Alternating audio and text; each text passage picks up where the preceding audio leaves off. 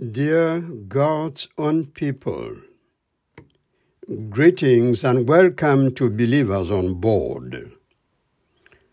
Today, the Christian world commemorates Good Friday, the day Jesus Christ died on the cross to save the world from sin and death.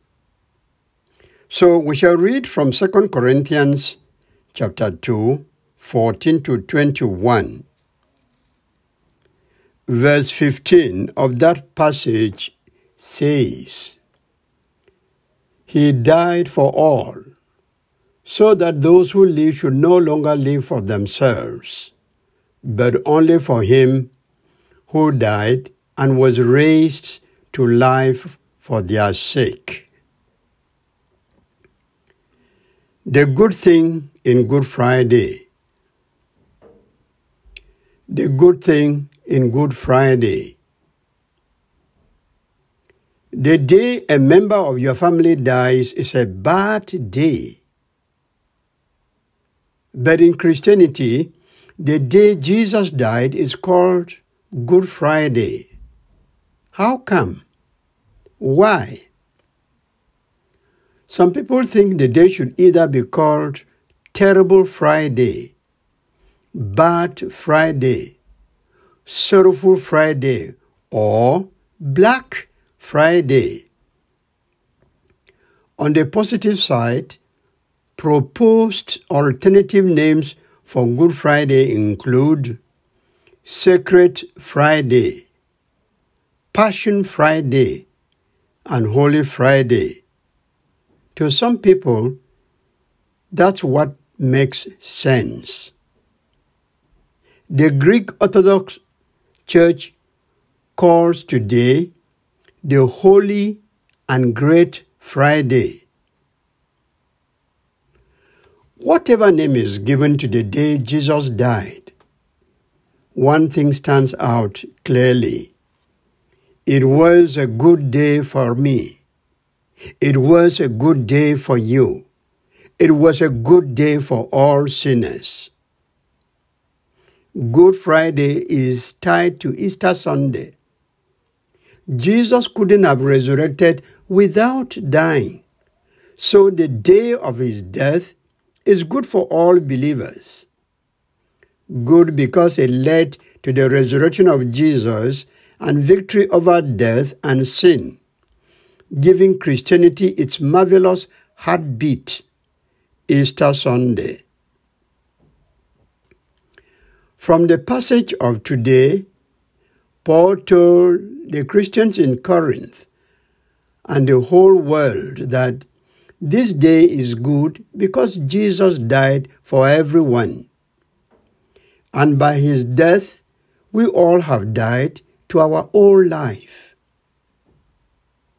Therefore, it is Good Friday because Jesus wanted that those who believe and receive his new life will no longer live for themselves, but for Christ. The good in Good Friday is that anyone who belongs to Christ has become a new person. The old life of sin is gone, and the new life of righteousness in Christ has begun and is ongoing. The day is good because that death reconciled sinful and fallen men and women like us back to God. All that was done for us on the cross on Good Friday was a gift from God through Christ. Pastors and priests didn't merit it. Lay Christians didn't deserve it. So nobody can boast that it was a moral, ethical, or hard work achievement. No. It was an act of grace. As 2 Corinthians 5 21 puts it, God made Christ, who never sinned, to be the offering for our sin, so that we could be made right with God through Christ. This is too good to be true, but it is true. It is unique. It is unprecedented. It is treasure for all to believe and be saved. So, how do you respond to such an overwhelming good news that we hear? Believe all was done for you. Then be Christ's ambassador. As his spokesperson, represent him wherever you are. And start to do this. Don't live to please yourself. Live to please Christ by doing good to the people around and beyond you. Proclaim the good news about Him to your family, neighbors, colleagues, friends, and members of your community. Let people see Christ in you.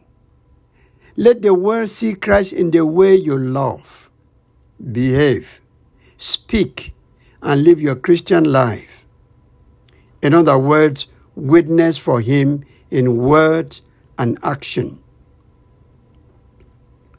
What you gain from all this, you may ask. Here it is. Christ has taken all your sins of yesterday, today, and tomorrow upon himself. Can you beat that?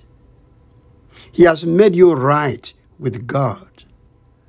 As he goes from Good Friday to Easter Sunday, when you will die in the days to come, God will raise you from death too. So don't fear death. That is not all. Right now, as I'm speaking to you, Christ is praying and preparing a place for you, so that where He is, there you shall be also.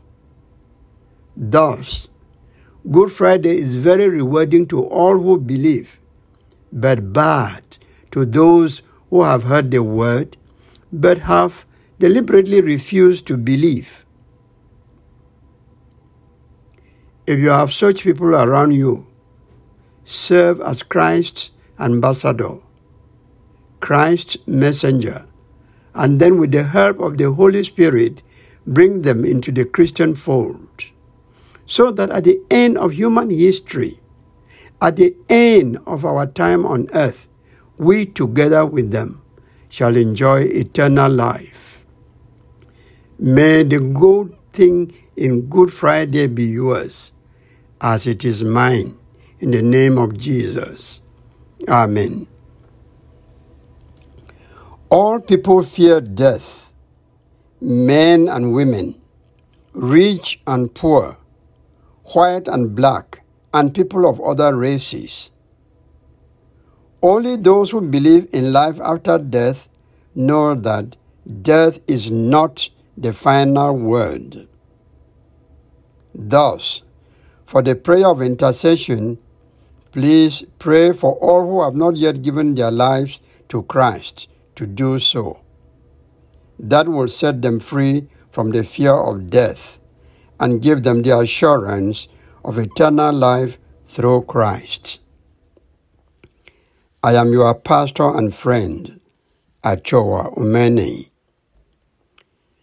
Now the God of peace, that brought again from the dead our Lord Jesus, that great shepherd of the sheep, through the blood of the everlasting covenant, make you perfect in every good work to do his will, working in you that which is well pleasing in his sight, through Jesus Christ, to whom be glory forever and ever. Amen.